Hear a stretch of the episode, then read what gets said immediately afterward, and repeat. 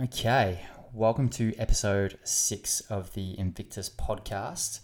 Before we start, I just wanted to say a big thank you to everyone who has subscribed, shared, and reached out with some kind words about the last few podcast episodes we've had. We, myself and Toni, both received quite a few messages in this last week about last week's episode with Lester Ho, and uh, this is something that we're really enjoying doing, and to hear such good feedback definitely makes it all worthwhile. Now, today's episode is about stress, how managing stress can improve our training, improve our recovery, but also the implications of stress towards recovery. Uh, we spoke quite a bit about sleep, nutrition, and mindfulness and meditation, and how these little techniques can really improve your training. So, one last thing I sort of wanted to say is that none of the information that we speak about in today's episode is or should be used as, as medical advice. And it's not intended to diagnose, treat, cure, or prevent any disease. Uh, so it's not supposed to be a substitute for your own professional health professional's advice. So keep that in mind. But we hope you enjoy the show and we hope you continue to enjoy the shows as we keep these going.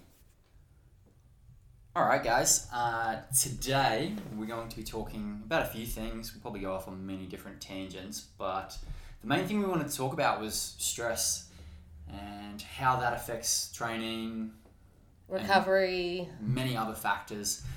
So, probably the best way to start off is to sort of clarify what stress is. And the technical term of stress is anything that brings the body out of homeostasis, pretty much anything that brings our body out of balance. So, anytime we're, we're taking our body out of balance through training, uh, sleep, lack of sleep, nutrition, so uh, like a deficit or overconsumption, or even just eating food that causes inflammation, uh, injury, all these sort of factors uh, stress on the body. Yeah, the important thing to, to clarify about stress is stress is relative to everybody and um, and relative to their situation to them, not to anybody else's situation. So you might feel like you're not stressed because you're dealing with A, B, and C, but your body is sensing that is a stress. So um, there are many different ways to be stressed, not just like.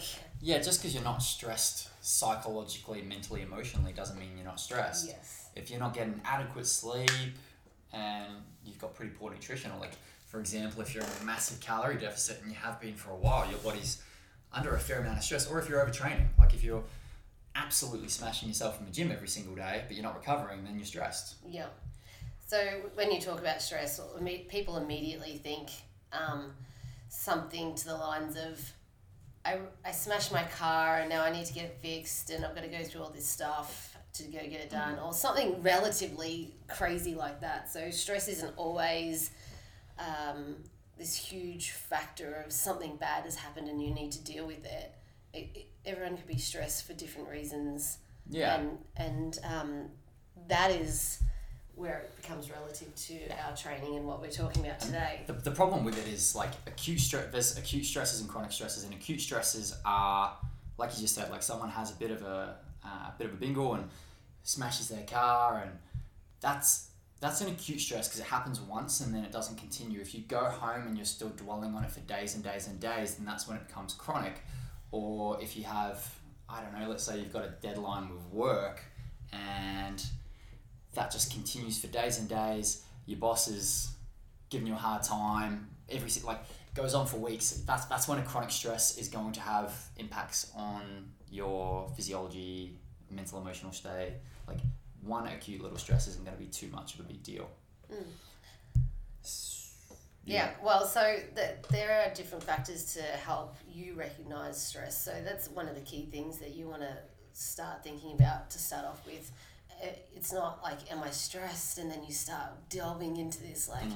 maybe my relationship's not right, maybe I, that's not what I mean. But if you have been impacted with your sleep lately, then maybe it's due to some stress if you've been eating really poorly lately, maybe it's due to some stress. So this everybody has different triggers and different things that that um, stress affects. Yeah. Um, and working that out kind of helps. Yeah, people are generally just really unaware of it. Like we ask people a lot when they first come in uh, to like I guess quantify their stress levels or ask if they're stressed, and people tend to go, "No, I'm not stressed." But then when you start asking some different measures, so it could be something like um, mood, sleep, digestion.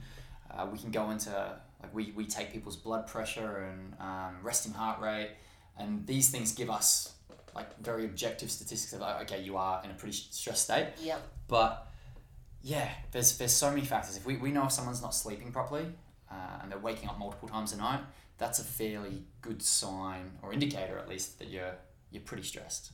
Yeah.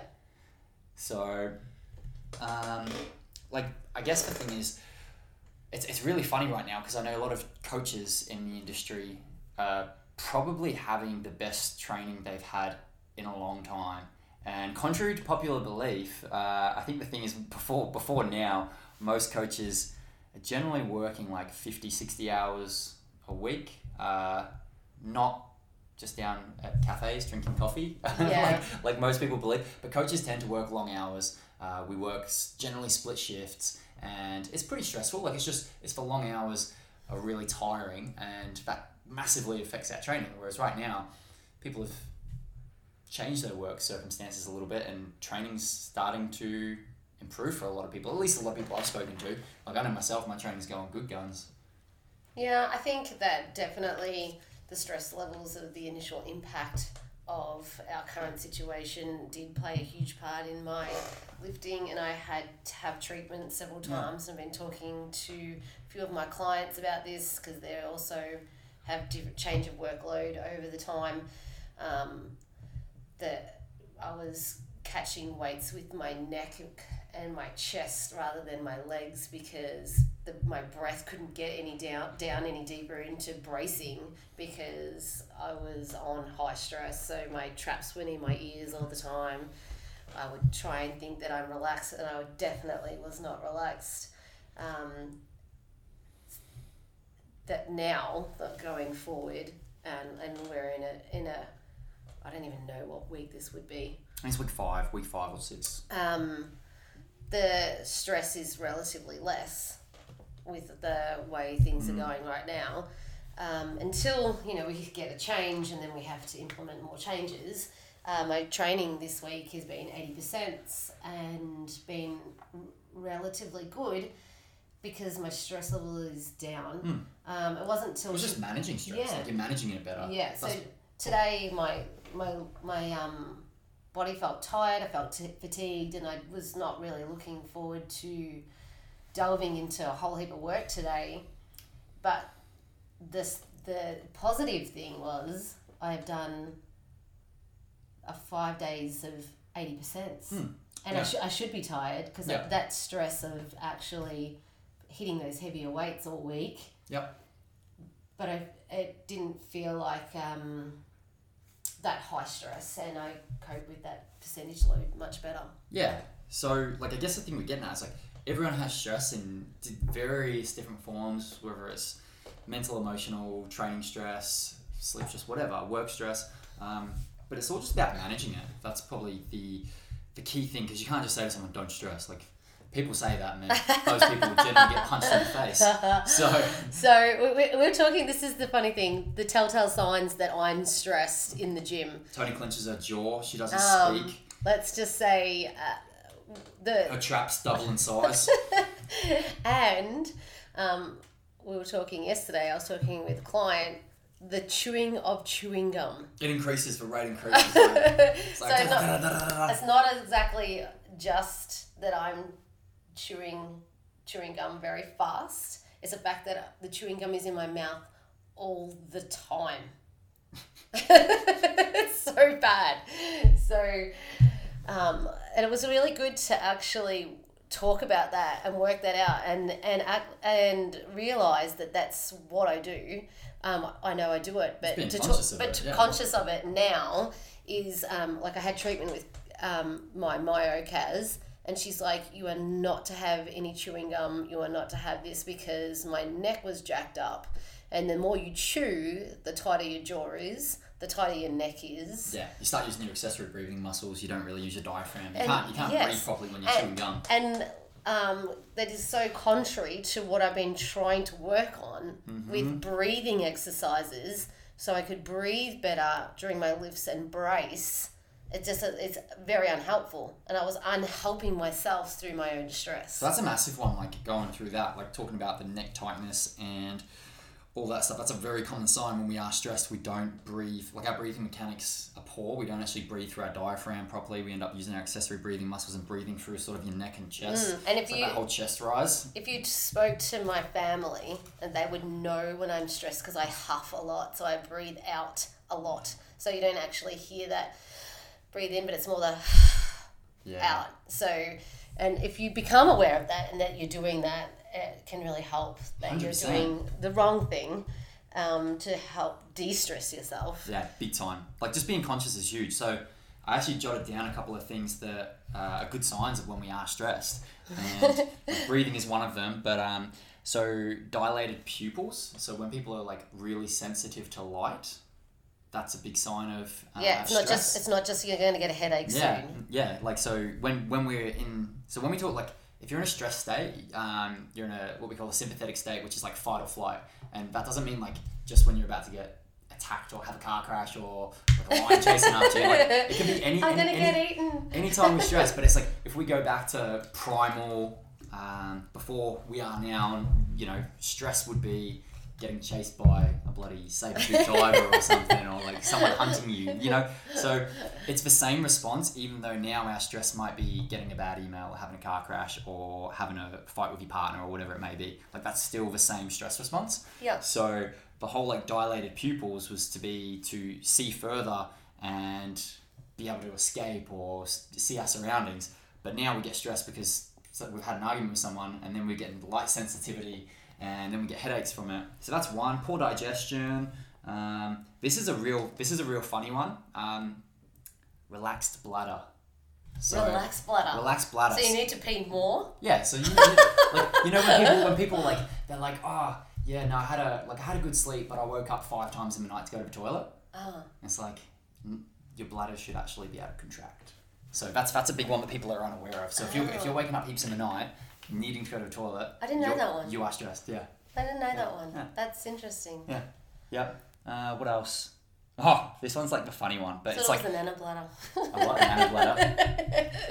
Come on, Toni, you're still young. um, the last, the last one I've got jotted down here: um, low sex drive and your shit not working. By shit not working, reproductive shit not working. So that's another one too. So these are like common signs. So if you've got any of these going on, you're probably pretty stressed, and you need to actually do some uh, some stuff to de-stress. So what methods can we use to uh, to, to manage our stress? I've got stuff Shags. to go on with that, but I'm not going Go on, to. go on, do it. this is an open forum. No, no, I'll wait till we talk about our podcast later that we've been listening to. I'm, I'm excited for this. Well, I didn't know about the sleep. I, I didn't know about the the uh, relaxed bladder, and I wouldn't Yeah. have attributed that to being the sleeping part. I just, um, Mm, yeah, I didn't, I didn't think about yeah, that. we should That's be able to contract our bladder without having to think about it. And yeah, uh, a high sympathetic drive will make your bladder relaxed. Hmm. Interesting shit. That is very interesting. So, what management tools have we got? How do we manage our stress? Other than we kind of spoke about it, being conscious of it is probably stage one. Being conscious of it is a massive part of it. It's massive. Like you, um, you can go along and go, I'm not stressed. I'm really good. Things are really good, and then your training just sucks balls, and and you're just like, this is. I'm not getting any better. I feel like I'm just fighting it all the time. I'm just not in the mood. I'm not getting there. Um, and you'll find out that there's something going on that is stressing you out. Yeah. Even though you don't want your training to be affected by you, you know your work life or whatever, it, it, it, it all plays a part. Big time. Um, so a lot of people use um, training as their relaxed Yeah, it's a, it's a, it's a you stress. yeah. Um, but it doesn't always it But doesn't help. It It's doesn't still a stress. help. It's yeah. still a stress on the, the body. Like our body doesn't look at it and go, oh, this is what might make you physically happier. It's Yeah. still a stress on the body. You, you just, so Your body doesn't differentiate. working out what you're what you're like when you're stressed. You know, like I said about that chewing chewing gum. Um, when I find that I'm looking for the chewing gum, then I, I already know that I'm stressed. Mm. So, just finding those little triggers of things that you do, um, that you when you're stressed out that you use. So, um, that that that is key. I think Yeah. it's definitely step one to managing your stress Yeah. um, and and not just going i'm not stressed Yeah, actually acknowledge it and then see what you can do Yeah, Absolutely. I think the next one would be once we're conscious of it, um, implementing some conscious or like mindful techniques, and that could be anything. Could be like just some breathing drills, which is like super simple, like box breathing, which is like four second breath in, four second hold, four second exhale, four second hold, just basic stuff like that. Or if you want to do some more mindful practices like meditation or other breathing drills um, that I know like we both incorporate a little bit of, um, can definitely definitely help. yeah i do see, i do different stuff so um, stuff that i don't even realize that i'm doing sometimes that mm, helps me with stress so Mm. before i was going to worlds and competing i would implement that i would go to infrared sauna Yeah. and it'd be part of my training um, i was training that i you know i was telling myself that i was doing this for recovery but you know talking with my coach later on and he's suggesting that i do some more when i'm not competing in high, high level um, we I kind of worked out that it was it did affect my stress level Mhm. so going going to the infrared sauna having that time out um, you get so hot that eventually you stop listening to your phone or you stop doing work while you're in there You actually just stop. you, you actually just stop Because yeah. people don't stop. People run around Yeah. like headless Um, chickens. and so that that was a really good key thing to find out that I was Mm. doing that was helping with stress that I didn't I did wasn't using that for stre- uh, to de-stress Yeah, at, yeah. at the start. But as a byproduct, Yeah. that became your Yeah. your de-stress. Because it's like it's like a, it's like a timeout. It's not just like the infrared sauna for sweating and all that sort of stuff. You're actually getting a bit of a timeout where you Yeah. stop, relax, breathe. Don't take chewing gum in there. No, don't take chewing gum. There's no chewing Don't gum in chewing gum. sauna. No. Um, and I tell people all the time when they ask me about it when I've been and they say, "Oh, what do you get out of it?" I actually feel like that it's the morning again. Like I've had a bit of a like because I usually come back to work. I usually do it like mid afternoon. Have something to eat. I've had a shower. I come back to work feel really fresh, like like the morning. Yeah. So that's what it does. That's what it does for me. So it's definitely a de-stressor. Yeah. Um, since I can't do that right now, I've been walking a shit ton. Yep. Like, um, but walking, there's times where I need to go for a walk by myself. Yep. And I'm not listening to music, and I don't have my phone, and I take the dog. Yeah, so But that's it. it's just like mindful time. It's like a bit Yes. of a timeout. So even though you don't realize that you're having mindful time, you know these things Oh, we need it. because. We're, const- we're constantly like, whether it be working, looking at our phones, or surrounded by people, like we're constantly getting input. Even watching TV and stuff, like it's good to actually have, I guess, a time where you're not getting any like stimulus and input into Yeah. your body. You can actually just like relax a little bit. And we talked about this last the last couple of times. Like, I'm a huge person of doing about seventeen things at Mhm. once. So if I'm listening to a podcast, I'm doing a puzzle at the same time. If I'm um, doing uh, writing stuff down for training, sometimes I'm coloring in at the same time. Like, that's there's We know. I know. I'm listening to a podcast. I'm cleaning the shower. You know, vacuuming. I'm still listening to something, or I'm researching something and trying to find out some answers about something. So, Yep. um, to have that time out um, works really well. Yeah, big time. So the next one, sort of, I've got down on the list here is perception. So perception's a big one. And is probably like the hardest one to change, but like how we perceive a problem is usually what the problem is itself. Like when something happens, it just happens. Like yes, there are some bad stuff. Like we're not even going to bother going into it. Yeah. There, there are bad things that happen. Like having a car crash isn't good. You can't really perceive that anymore. Like you've had a car crash, But how, how, how something happens in the day, Oh, what someone says to you, that's, that's your perception. Like Yeah. that's We could be sitting at um, Craig and I work Monday, Wednesday, Friday together in the gym, and I'll say, "Did you see this?" Blah blah blah blah blah, and he's like, "Meh," and I'm like, "Ah, And then no, he's then he's just, just like, "It's bloody blah," blah. and I'm like, "Oh." Okay, and I kind of didn't see it from Yeah. that point of view, But and it's a total perception. You see, you see, uh, you have you have, a, you have you have a room full of people, and you everyone sees a certain event.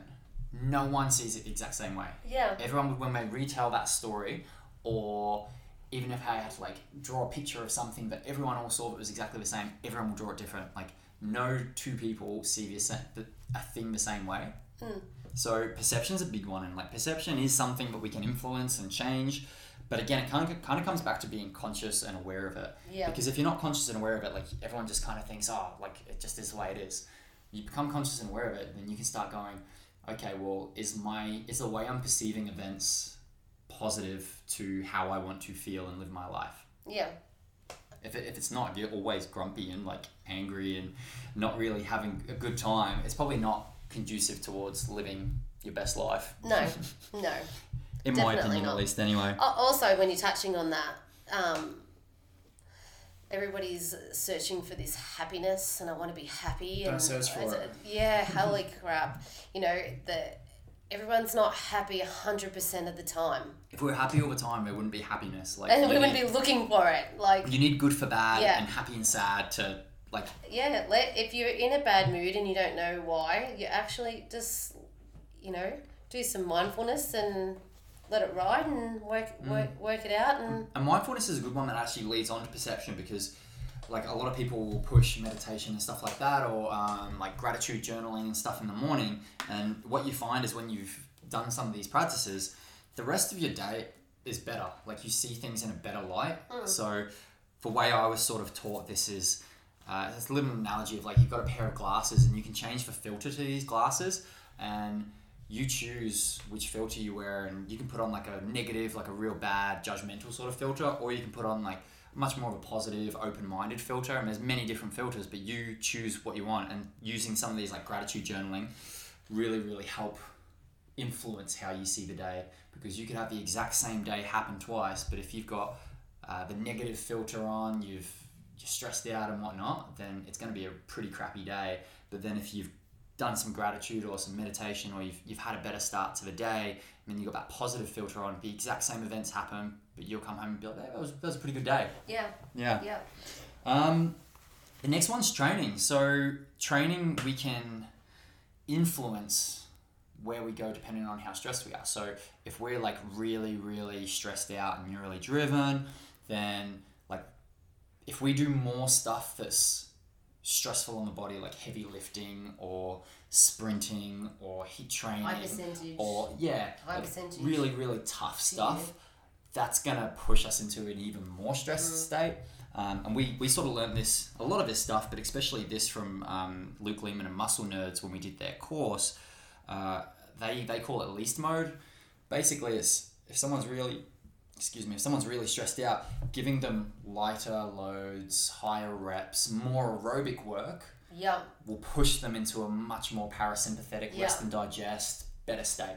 Now this is this is really interesting. Okay, so prior to this COVID, I uh, had I did do you know everyone knows that I'm train Oly doing Oly lifting Do training. Yeah. Oh. So um, I do that, that. like uh, four days a week, and then I have two days a week of accessories. Those are accessory work days.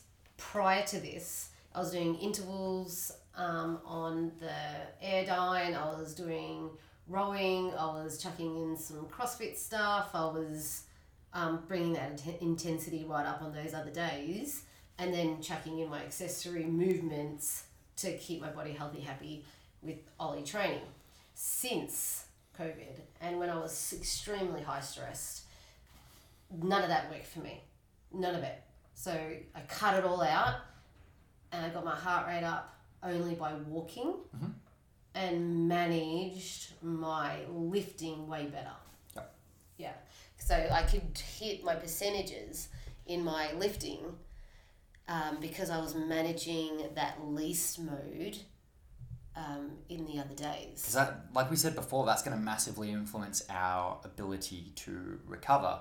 So if we've got better aerobic capacity, um, and we're just not smashing ourselves because all this high intensity interval stuff is super stressful. So when we're doing that on top of training, it's just pushing us into a more stress state. So we've got to be better at recovering. Yeah, and it, it training is, uh, you know, we say that percentage base.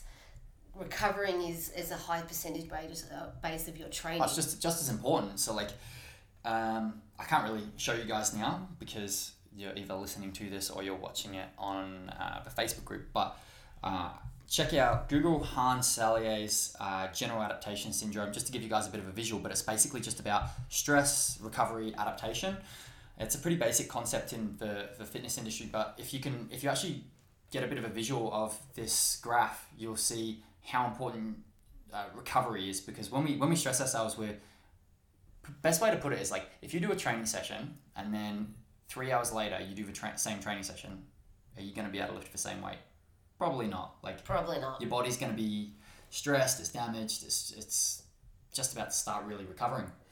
So It's like um, people doing a CrossFit comp on the weekend and then expecting to hit a PR on the Monday. yeah, same thing. It's, not It's- it's not going to happen it's just because you haven't recovered yet. No. So basically, this general adaptation syndrome, it's a little bit dated, but like you, you apply stress onto the body, it takes time to recover. Everything takes like each muscle group takes different time to recover, but then you recover, and if we recover right, then you get better.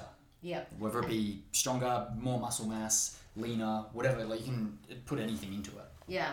Uh, when we talk about recovery, um, we talk about the least mode and we talk about Sleep. sleep and we talk about fueling the body. Yeah. Okay, so if you do this, do this like HIIT training, whatever, this high intensity where you stress your body out, and then you haven't let your body eat food, and you haven't slept, Yeah. the the recovery is just not going to be there. Yeah, if you're if you're in a massive calorie deficit, like you cannot recover. Yeah. It's just not going to happen. If you're sleeping 60 hours, you cannot recover. We know like you need more sleep than that to recover. Yeah. So then you go back to the whole um, mood, and then you've not recovered. You feel sore. You're hungry, so you're you're what are, what are, you're hangry, um, Always. and then you're like, my body's not, my body's breaking down. I'm getting injured. I don't. I'm not. I'm not coping, and it just all goes back to that not recovering from your training. Yeah. I was going to wait till later to go over this one, but it kind of actually inserts really well just from what we just spoke about is um, a few studies done on recovery and uh, recovery from injuries. So this one I think people will find super, super, super useful. So there's two main studies that I want to sort of just quickly read out. So there was one done in 1995. Complete wound healing took significantly longer in stressed group than controlled group. 49 days in the stress group versus 39 in the uh, other group, the more relaxed group, for complete repair from 3.5 millimeter muscle punch biopsy. So I'm pretty sure if I get this right, they did a muscle punch biopsy in um, the quad, I believe it was. And yeah, for that wound to heal, 49 versus 39. So that's 10 days difference in recovery. Um, the other one, which is one I've heard quite a few times, which I think's uh, spot on, is 11 dental students underwent hard palate biopsies with mucosal wound healing taking 40% longer in examination periods versus summer vacations. So they had students studying, and yeah, the ones who were on vacation recovered a lot quicker than the ones who were currently undergoing exams. So when we kind of put that back towards, I guess, like just our clientele and people training, and anyone really who's listening to this, if you've got an injury, doesn't matter what injury it is, let's say a some sort of shoulder tendinopathy issue, um, if you're in a stressed state, no matter what you're doing rehab wise, you're not going to be able to heal. Yeah. You will not recover. Yeah, so this this let's let's go this with my training over this COVID period, right? I saw um, Britt and Kaz uh, both about my neck issues and my everything was super tight. Um, I was still lifting fairly well, but not not great, obviously. Um, I saw Kaz this week, and the issues that I was having in my hip, my um, foot, and my neck. She's like, this is like hundred percent better, but my stress is less. Yeah, yeah, yeah. So it's not because not just because of the stuff that I've done, like stretching or um, you know, uh, mobility wise. It's because I've worked on those stresses and being mindful. Mm. Yeah, big time. Getting all that down. Yeah, So your body can't heal if you're in a stress state. yeah, it just it, it it's and it's that's five weeks later. Yeah. Same so with adaptation for getting stronger. It's like all the same. You- Yeah. You, need to you need to work on allowing your body to heal, and that's like getting your sleep right, getting your nutrition right, doing the mindfulness Yeah. stuff, and just not being too wound up and high strung. Like if, if you're high strung all the time, like, you're just not even gonna like like I reckon you'd know this too, and you would have experienced it. It's like when you're really really really stressed. Like let's say let's say you're chronically stressed for like four weeks. You just got a whole bunch of stuff going on. Your training doesn't improve. Oh, like, just you just don't get better, and you're like, why am I not getting better? I'm doing and the that just training. and it adds to the stress. Yeah. Like, because you want to get better, and that's what you're working towards. And why is this not working? And why I'm doing everything right? I'm still doing everything. I mean, it works the same with, with um, weight loss and training. Like, I'm doing Mm-hmm. everything right. I'm doing everything right. I'm doing all the coach. I'm doing all the classes. I'm doing all the, the food. Mm. Not something's not working, and it's that stress state that you're in all the Yeah, time. and sometimes what we need to do, and I've definitely experienced it, experienced this with myself and my clients, is sometimes we just need to pull back the training a little bit uh, and increase some nutrition. And just by doing 100%. that, like I've had so many training blocks where I've gone from. So when I did my powerlifting comp, I think I was I was doing four sessions a week, and then I went up to five sessions a week, uh, just just before the comp for the last block. And when I went up to five sessions per week, I was like, I just felt like I wasn't getting better. I felt like I was really, really struggling. And at that time, I had some courses on, so I had like week long uh, study and then coming and working. So I had some pretty big days. But I just was like, I couldn't handle the load. My body really, really struggled. And it sort of went into the comp that way as well. And I didn't really hit what I wanted to hit. But then post comp, um, I was still with the same coach, uh, and he dropped me down to three days. And I was like, I felt like I was just getting better and better every single training session. And like I've gone from doing way more volume to doing less. And most people think like, oh, you need to do more. Like if you're not getting better, I need to do more. I need to do an extra day. More. And I dropped back. I and- need to add these exercises in to make Yeah. that work better, Yeah. and I need to fix this first, and I need to no less just, is more. just least mode. Yeah. Least mode, bring it back. Yeah. Just bring it back a bit. Especially, um, I like to put heart rate monitors on people when they're training and to try and keep their heart rate down um, into that least mode, um, and how much better they feel after this doing the same thing Mm. in a training session, Mm. and then they, they the rest of their week ends up being much better. Yeah, super simple like protocol for yeah that least mode that we got from Muscle Nerds. Like literally, you can do any sort of aerobic activity that you want to do. It could be could be punching, and kicking stuff, could be walking, could be running, could be riding a bike, could be jumping on a rower, whatever. Um, and just trying to keep that uh, heart rate between about 130 and 150 beats per minute It sounds so for 30, easy. 30 minutes, minimum 30 minutes. It sounds so easy, and it sounds like it's a trick. And it kind of does feel easy when you do it sometimes, but Yeah. like it's it's amazing. It, it- Do that for five five weeks, four five weeks. Yep. Golden. It's even if you're um, going for a walk, Hmm. if you get your heart rate. If you up, get a brisk walk going, yeah, you can get it up that keep, high. keep it going for that whole time. Chuck some hills in That is way better for you than putting that huge stress on your body. And you- and it, it's just it's just I don't know. It sounds so easy. It sounds like we're just trying to trick you into you know things. But it's, it's, it's the It's- best thing that you can do if you're so easy. if you are really stressed and like if some of the stuff we've spoken about you're relating to and going yeah that's me that's me then like I didn't, I didn't. you don't have to tell us it's you I don't want vi- I don't need I don't need visuals um, but out of some of this stuff I guarantee if you implement the least mode protocol if you implement um, some sleep strategies which uh, we, we could probably talk about we'll, we can go into some of them um, get your nutrition add a bit more nutrition back off your training a little bit guarantee that some of these side effects you're having from the stress will disappear Mm.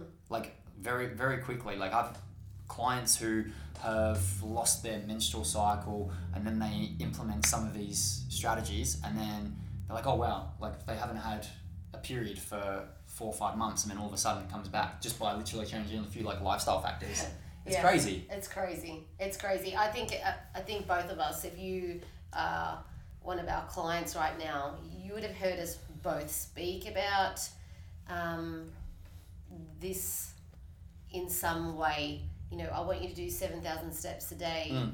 um, and we get you to do that. A because of mindfulness. B because least mode. yeah non-exercise activity it's going to drive up your ability to lose weight if that's Yeah. your goal Yeah. Um, we definitely, um, with some of our coaches, have done this. Like with Tara, Tara had really high heart rate all the time. So we yeah did some training with her with Yeah. just doing, keeping her heart rate down in this least mode, and it, changed her heart rate. Like, which then made her better at doing WODs and heaps of improvements. Yes. It's, it's like really, really, really simple stuff, and it sounds so simple, but it's just stupid. But yeah, we cannot, and we don't cannot say how Yeah. much it Pro- pro- affects probably the big thing with it is like people get afraid, especially if they're into strength sports. So if you're a, a, weightlifter, a powerlifter, bodybuilder, some some sort of training like that, strongman. Everyone gets like really afraid of cardio and go, I'm gonna lose gains. Oh, 100%. And like, trust me, if you if you if you're adding in enough food to compensate for the extra calories you're burning with the aerobic work, you won't lose weight. What you will actually be able to do is you'll be able to improve some health markers. You'll be able to decrease your stress, and you'll be able to increase your work capacity so that you're recovering better between sets. yeah. And it's crazy. Like it's like the most simple stuff that has been in the fitness industry forever. Like everyone used to be like, you know, do cardio, da da da. And then for for a long time, I guess like probably the the strength sports and even CrossFit movement was like um, could be anti cardio aerobic work at some stage. It was always do things hard and fast, high intensity. And now we're sort of seeing a little bit of a I don't know. Like it's like it's like a trend how fashion goes and, and comes back. Yeah, It's coming. It's come back around Yeah. and it's it's crazy but in, implementing some of this stuff into your training will definitely improve your training but also improve your life because you're not going to be so stressed Definitely. Definitely. um, did you have anything else on that do you want to like we can kind of give people a few tips on like sleep sort of protocols to improve sleep if they're having a hard time sleeping Um. Yeah. yeah Yeah. so like sleep's a hard one like a lot of people Everyone's di- yeah. It's Everyone's a, different. I always I always used to struggle with sleep. Like pretty much up until a few years ago, my entire life I would have bad sleep. I would wake up multiple times a night. Um, I think I just had like it wasn't necessarily so much stress based. It was just bad sleep um, routine. Like Yeah. poor poor nighttime routine. Um, a lot of people uh, exposed to a lot of light before going to bed, tele- like looking at their phone, playing apps, all that sort of stuff. And we know that can negatively affect. Fortunately, these days, like most most smartphones actually have a blue light filter, so that that helps. Yeah. I I think that um, taking your phone to bed It's a bad idea Such a bad idea for sleeping. for so many like reasons. it's Like, yeah, for, yeah, for, yeah. I think uh, the there's it's really funny. Like m- my mum taught me a lot of good sleep habits. mm, and it's not that I ever recognized that until lately or last couple of years that these habits that she'd formed with us when we were kids were um, really really helpful in our in my adult life. So a it was um, we were allowed to take a book to bed and read for half an hour. Yeah, um, perfect. uh, B, because I was obviously um, ADHD a little bit crazy. Um, she taught me how to be mindful of my body and to help to go to sleep. So you know they talk about counting sheep. It was more like think about your toes, and then think about your the bottoms of your Hmm. feet, and then bringing your body. And then she she used to say to me all the time, by the time you get to your knees, I guarantee you're asleep. If that you cut out every single thought in your brain and just concentrated on the body part, and then moved it up your body. Yeah. And I can tell you that I never got to my stomach. Yeah. It's, Ever. it's like a self guided meditation. I know, and and my mum never told me that I was meditating because that would never have worked. She probably didn't even know it was meditation. Yeah. She was probably just like, this this works. So, um, you know, counting sheep is not productive, but it's along that same But lines yeah. of getting your brain to stop working Yep. and bringing your attention to something else. Yeah. It's like counting breath Yeah. When you go to sleep. So sometimes that can work. If, if, if you can't bring your attention back to your body, I'll usually then breathing, um, h- a hand on the chest usually helps a little bit, or hand close to your body, so you can feel the breath going in and doing the one, two, three, four, Yeah. out, two, three, and Yeah, so actually box count. breathing. It's What, what, what I do is I go instead of like counting one, two, three, four. I'll just count my breath. So I'll take in a big deep. a big deep breath and I'll be like breathe in. One breathe out. One breathe in. Two breathe out. Two. And I like I just keep doing that and like you won't get to 10 but it's the whole point is like you're actually taking your mind off of the thoughts that are just freely running through our head. Yeah. because we're always thinking. You can't just stop thinking, but you can change your focus and it, and focusing on something like breathing or focusing on something like what you did going through, up through your body and focusing on different body parts um, it's just like a guided meditation sort of and takes your mind off of everything else that you're stressed about or like Yeah. whatever's going on because people are like stressed about work tomorrow or what be Sometimes people go, or they, they think that med- meditation is stressful. Like, oh, I can't do meditation. It, I, I get really crazy when I, and, and I think it's well just if your around, perceptions that it's going to be stressful it's going to be stressful that's like, around the word. Yeah. So, like I said, I didn't didn't think I ever did meditation, but it is you a. Mm. guided meditation mm. when you're talking about bringing your body, bringing your mind to your body. and it's finding what works for you too like It's- everyone's a bit different Yeah. So my words when I was a child was more like my toes are asleep, my toes are asleep, my toes are asleep, my feet are asleep, my feet like, and you, you go through slowly. Mm. And as I was got older, it was more like the soles of my feet mm. and then the tops of my feet. So, and it'd be like are asleep, and then you'd feel weight, you know, the weightless go into your feet, and then you move on. yeah Um, uh, if if I was a teenager and my mum said to me to do that, and they said you need to do some meditation, I would Wouldn't have been. happened. it would have happened yeah it would have been a whole different conversation, and that would I never would have tried it. So um, It's a real good strategy Yeah. though. Like if you if you do struggle, Yeah. super good strategy. Um, I guess a few other strategies are like what trying to wake up the same time every day. That's a big one. Trying to go to sleep the same time every day. That's like that's like a simple no brainer. yeah, it's really funny because I want to balk at that. Mm. I'm like, no, I want to sleep in. I don't want to wake up at the same time. Yeah. And then it's, but it's it's pretty true. Like the last two weeks, I've been making sure that I get up at the same time so I can do like a quick twenty minute, thirty minute walk prior to sessions, Yeah. just to wake up and clear my clear my head. I do not have breakfast. I'm not doing anything else. I'm just going out. Yep. Um, and the days where I was just like, I want to press snooze, but I know that getting up now and doing this, I'm gonna feel way better Hundred percent. Yeah. than I if I press snooze. I don't know. Sleep's pretty good though. Um, um, the other thing that I was going to say about with helping you to sleep is you know how we spoke about the breathing and counting or whatever.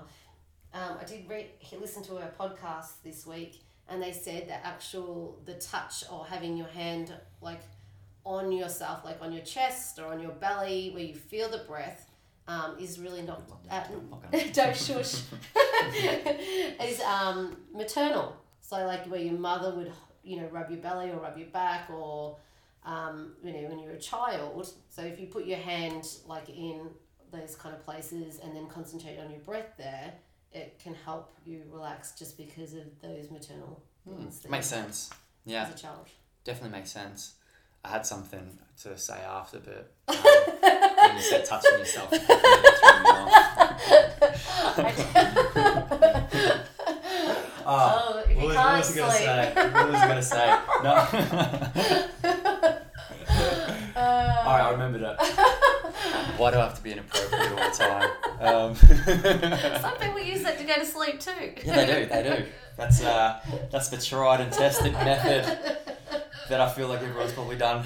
Oh, um, social jet lag. So um, with the whole uh, getting up same time, going to sleep same time, going out on weekends um, is basically the equivalent. Like if you're going out partying on a weekend, it's the equivalent of jet lag from a flight. So it's called social jet lag. It's an actual thing. So if you're going out on the weekend and I don't know, going out to a club and getting home at four, or five a.m. Not right, um, not, not right now though. if you're going to revs, you're probably getting home at three days later.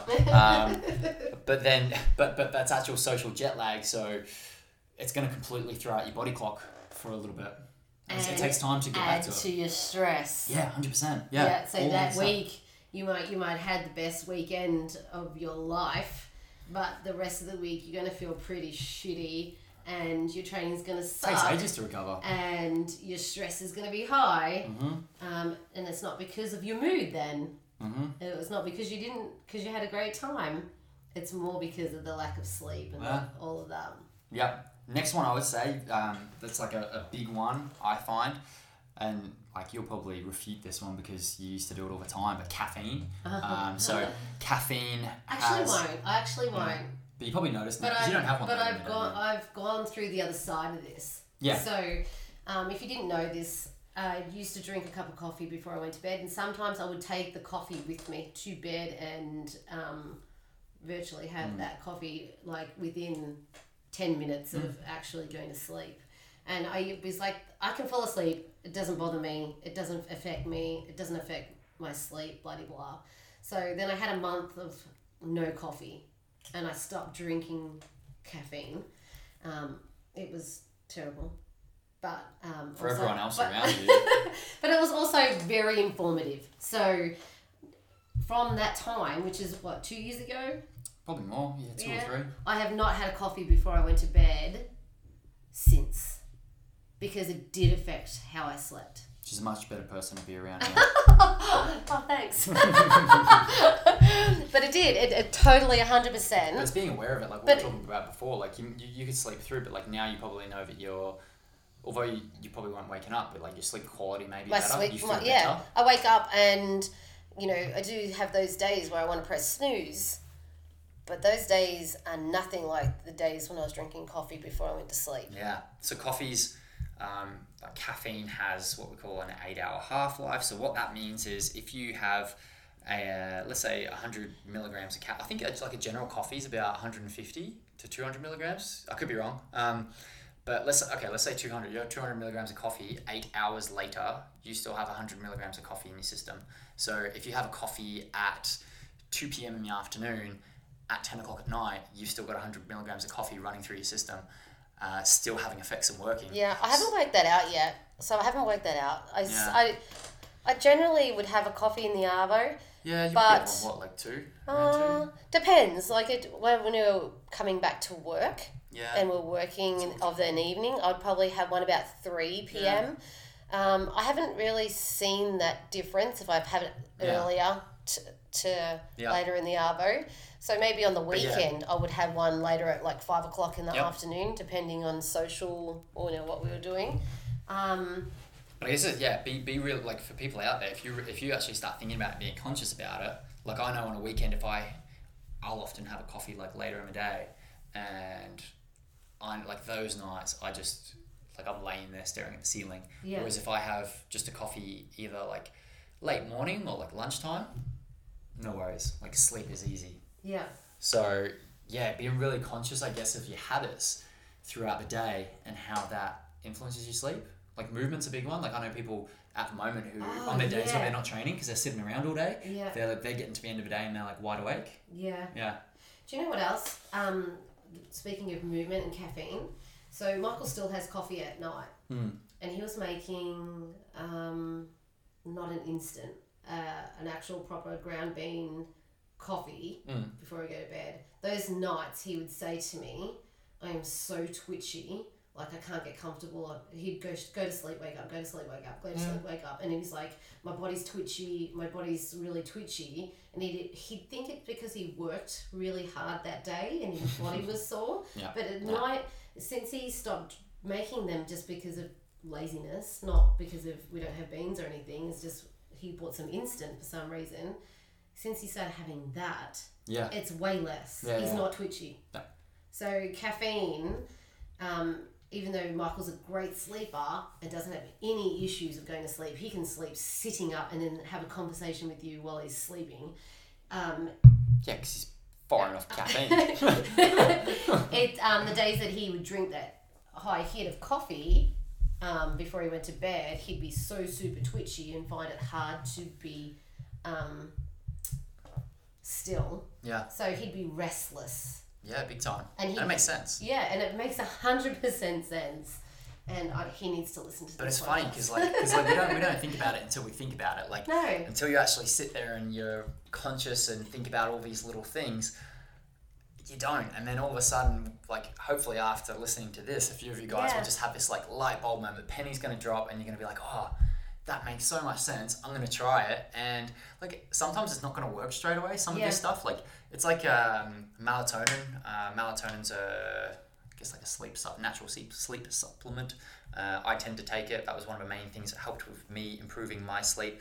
But people will, will take it and they'll go, nah, it didn't help me. They'll take it once. And it's like, well, a lot of this stuff, you just got to try it a few times. Like, it's not going to just work straight away. Yeah. Like, just because you didn't have c- coffee for one day later in the day, like, it's not going to automatically just have the best sleep ever. You might, but you might not. It might take a while. no, it took me a month of being off coffee for that for that realization to happen and the actual to feel the difference between Mm. how I was sleeping. I also did a sleep app at the time. Oh, yeah, you did. Yeah. So I was tracking that by um, a sleep app. The sleep app is microphone based, so it's not 100% accurate, but it picks up movements and sounds Yeah. and stuff. So I just put that on at Mm. the time. And if I went back to my sleep quality now to what my sleep quality was when I first started the app, which was when I was Mm. giving up coffee, Be heaps better. Oh, it's way better. Yeah. It, it's like 97%. Like Yeah. 90 every day is like 80 80% to 90% sleep quality. This is the app's percentage. Yeah. Um, not not my perception. And the the times when I was giving up coffee, it was down to 70s and 60s. Mm. So Yeah, yeah, yeah. percent wise, so the sleep quality, and I'd look at it, and sometimes I think it's a placebo effect too. You go, oh, that was a really shit sleep. Oh yeah, it was seventy six percent. I feel shit. Yeah. it's like Yeah. a re- reaffirming that I had, wasn't feeling great, but um, there was a difference, Yeah. and there is a difference. Yeah, big time. And it's definitely worth um if, if you if you have an app like for like I know there's heaps out now with all the smart watches and Fitbits and all that sort of stuff. There's tons of different ways of measuring I it. still But use it. yeah, using using it's it's it's a good it's a good guide. I've used it a little bit before. I don't use it now. Like my sleep's pretty good these days. But I don't use it for the I I don't use it for the percentage and all that kind of stuff anymore, or to see how many times Michael was snoring or anything like that. But I use it um, because it stops my phone being active. So as soon as I put the sleep app on, yeah, I don't touch it again. Well, that's a big one too, because people just they won't put their phone on silent or vibrate Yes. or whatever, and then you Ugh. get notifications for Facebook and Instagram and all Yeah, that sort of so- stuff. And people people um, contacting you or Mm. you know tagging you in something or doing all night, all, Yeah, all yeah. the time because they're not Well, sleeping or what, yeah, some, some people, are working or whatever. Yeah. So as soon as I put that sleep app on, it stops all that. It stops all that coming in. So Yeah, then I can have idea. my phone down and it's uh, you know down, screen down. Yeah. And the sleep app's going. And I don't touch it again because it's going because it's I, I've already activated that. So it's kind of like in my brain even that I've gone. I'm going to go. I'm shutting off now. well, it's part of yeah, it's part of your sleep routine. Like you, you've you've read your book, you've put your phone down. It's like it's, it's time to sleep, and it's this whole routine of like an hour. It can be like half an hour, an hour before going to bed. If you can build this routine of okay, I'm, I'm moving away from technology and things that stimulate my brain Mhm. and all that sort of stuff. And another one too, you kind of like mentioned there, putting the um, phone face down. Like I always do that, just because if you do get a notification or whatever, like even if you got it on vibrate or silent or whatever, like the, the phone will light up a little bit. Yeah. Plus, you've always got that little flashing light. What was the podcast that we listened to about that with the phone being, if you have the phone on the table and it's you, you, still have this cognitive brain going Ah, towards yeah. the phone all which the one time. it is. Yeah, yeah. But it's. yeah, it's it does. I think it was a happiness one. Yeah, I think I so. think it was a happiness yeah. one. Um, but yeah, that kind of also relates to like the, the light stuff to one of the big things that you can do, I forget the name of the book, but I think it might have even just been called Sleep, but it's about this guy who, forget his name, he worked with the UK cycling team um, when the UK cycling team all of a sudden started dominating world cycling and winning every Tour de France and winning basically every medal Oh, in I the think, you just, I think we talked about this before. yeah, it's really, really cool. Uh, so they just tried to, they got all specialists in in all different fields, and their goal was to improve everything by 1%.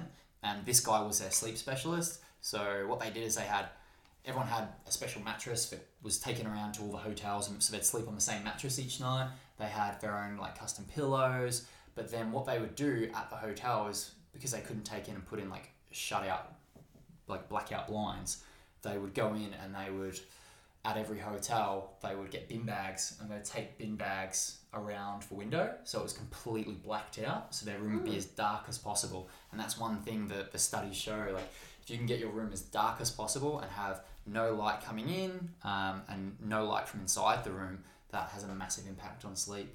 Yeah. so yeah try and get your room dark unless you're like scared of a boogeyman or something have, your, have your little nightlight on. Yeah, maybe you can use those salt lamps or something instead. yeah but like filtered the light. um what are they called the masks eye masks. Yeah, eye masks, they work. I'm not a big fan of them just because I don't like, I don't know, Things don't like having something touch my face.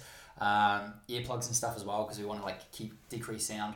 But that's actually, if you do want to improve your sleep, um, there's a few books out there that on, on the topic, but it's worth looking into because Yeah, there's, there's lots of little hacks. If you wanna um, if you wanna know more about the um, me- me- meditation stuff that I use, that I didn't think I was meditating, Mm, um, yeah, hit me up. I'll um, run you through some stuff. yeah, Um, I used to teach uh, Les Mills back in the day and um, body balance, and at the end, they did a meditation, a guided meditation. So I got really good at actually doing those. Mm. Um, sometimes I'll Yeah. play that music that I had to learn to try and get people to meditate or relax to, and that relaxes me. So sometimes it can be a noise or sound or yeah. Yeah, it's just taking your mind off of thinking.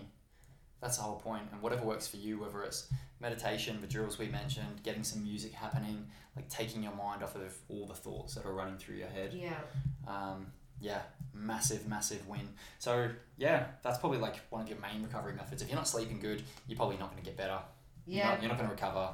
and uh, yeah, really look at that with your training. Um, if training is just not going right, or you're just not having the motivation, and not you like you start your workout and 15 minutes later you're like, nah, I'm not feeling it, and then you're not doing it, or everything just seems to be sucky and hard all the time. Uh, Take a take a step back from looking at what's not going right in your training and have a look at what's where the stresses are going in your life and where you can have some least mood, some mindfulness, and just some better recovery. Yeah, it's just having like the more data you have, the easier it is to make decisions. And like we're pretty big. We're not crazy on it because we don't want people to be doing too many things. But whether it's having a sleep tracking app, whether it's tracking your nutrition, um, like I have everyone always fill out a little thing before they train, where it's like how they're feeling, just little subjective things. How are you feeling today? How's your sleep? How's your nutrition? How's your hydration? That sort of stuff. If you look at that stuff and we get a bit of data, it's easy to figure out what's working and what's not working. Otherwise, yeah, if you're not thinking about the other stuff and you're, you're constantly just trying to push harder and Do train, you know what I like harder, about that sentence the, bo- the most? Mm. Data.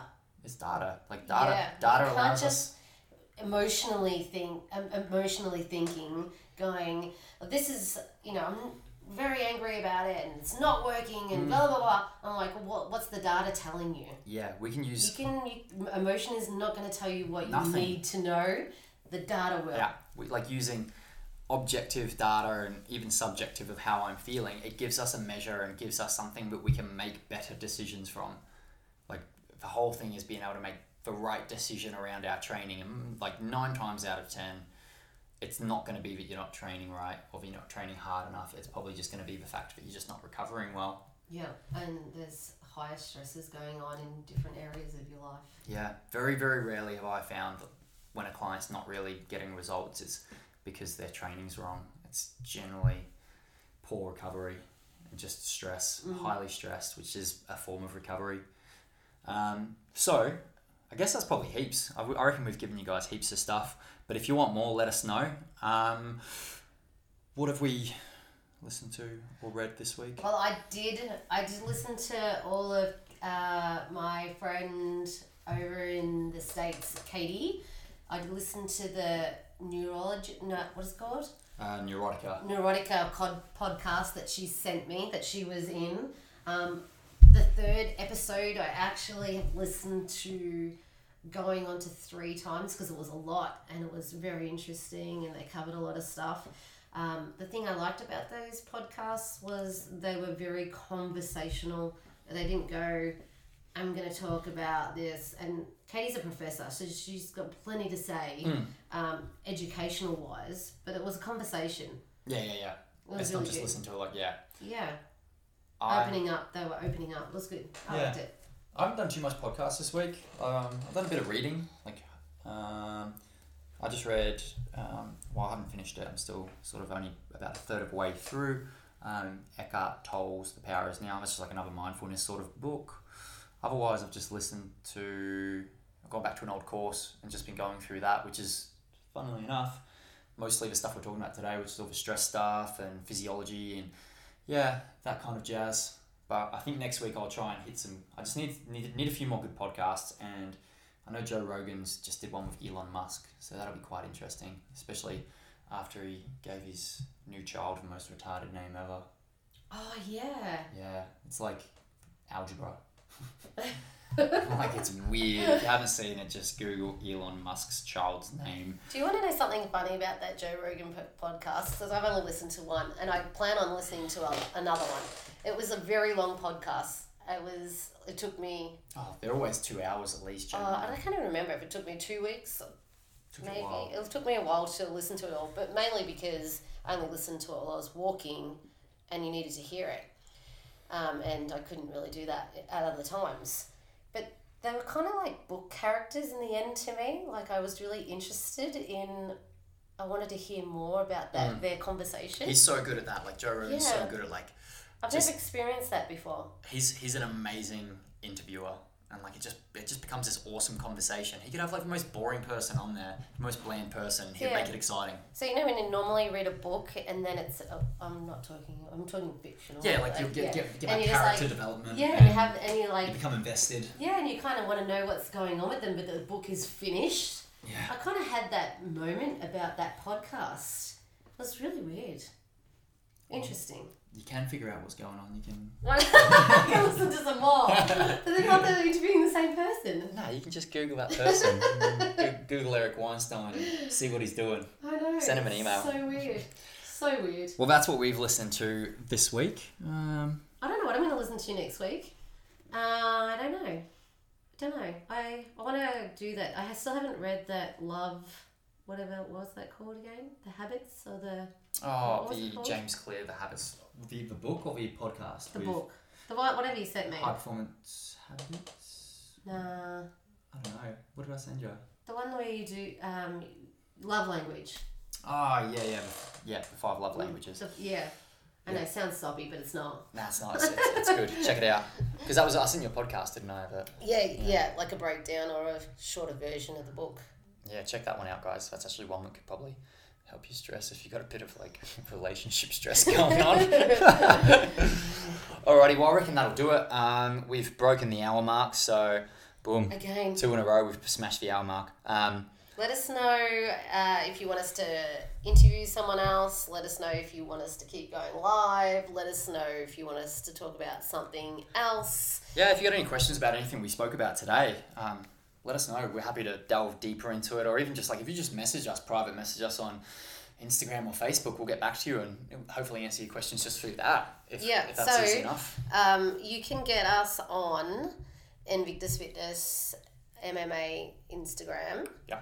You can get us on our website. You can get us on our Facebook. You can get us on CrossFit Henley uh, Instagram. You can send us a private message. Um, my Instagram is Toni Lane seventy four. I think mine's just Coach Craig or Coach Craig Harvey. I don't know. I think something can't like plug someone to DM you, and then you're like, I don't know what it is. I'll have a look. I'm pretty sure it's Coach Craig Harvey. So Let's you can look. get us on any of those handles. Um, we we're really good with messages. So if you well, Speak- sometimes speak for yourself. sometimes Craig is really good with Yeah, messages. Coach Craig Harvey. Coach underscore Craig Harvey. So yeah, send us a message. Tell us what you like. Um, we had a great time talking to Lester last week. So shout out to Lester. Thank you for your time. If you haven't listened to it, guys, have a listen to it. It was a ripper. It was. It was a really. I think we're going to do a part two with him. So if you have Yeah. any questions, send them our way. Okay, we can we will we'll ask him the hard questions. Yeah. Otherwise, uh, make sure you subscribe, share. Uh, this is one that's not just for people who train. It can be help be helpful for just about anyone really. Very re- very relevant to anyone out there. The whole stress stuff. So yeah, share it around. Show us some love. Yeah, shout out to my mum. I didn't think I'd talk about her on a podcast. Yeah, How's shout that? out, mum. And it's Mother's Day on the weekend. Happy Mother's Day to all the mums out there. Um, we'll see you guys next week. Uh, stay tuned. See you next week. See you. Bye. Bye.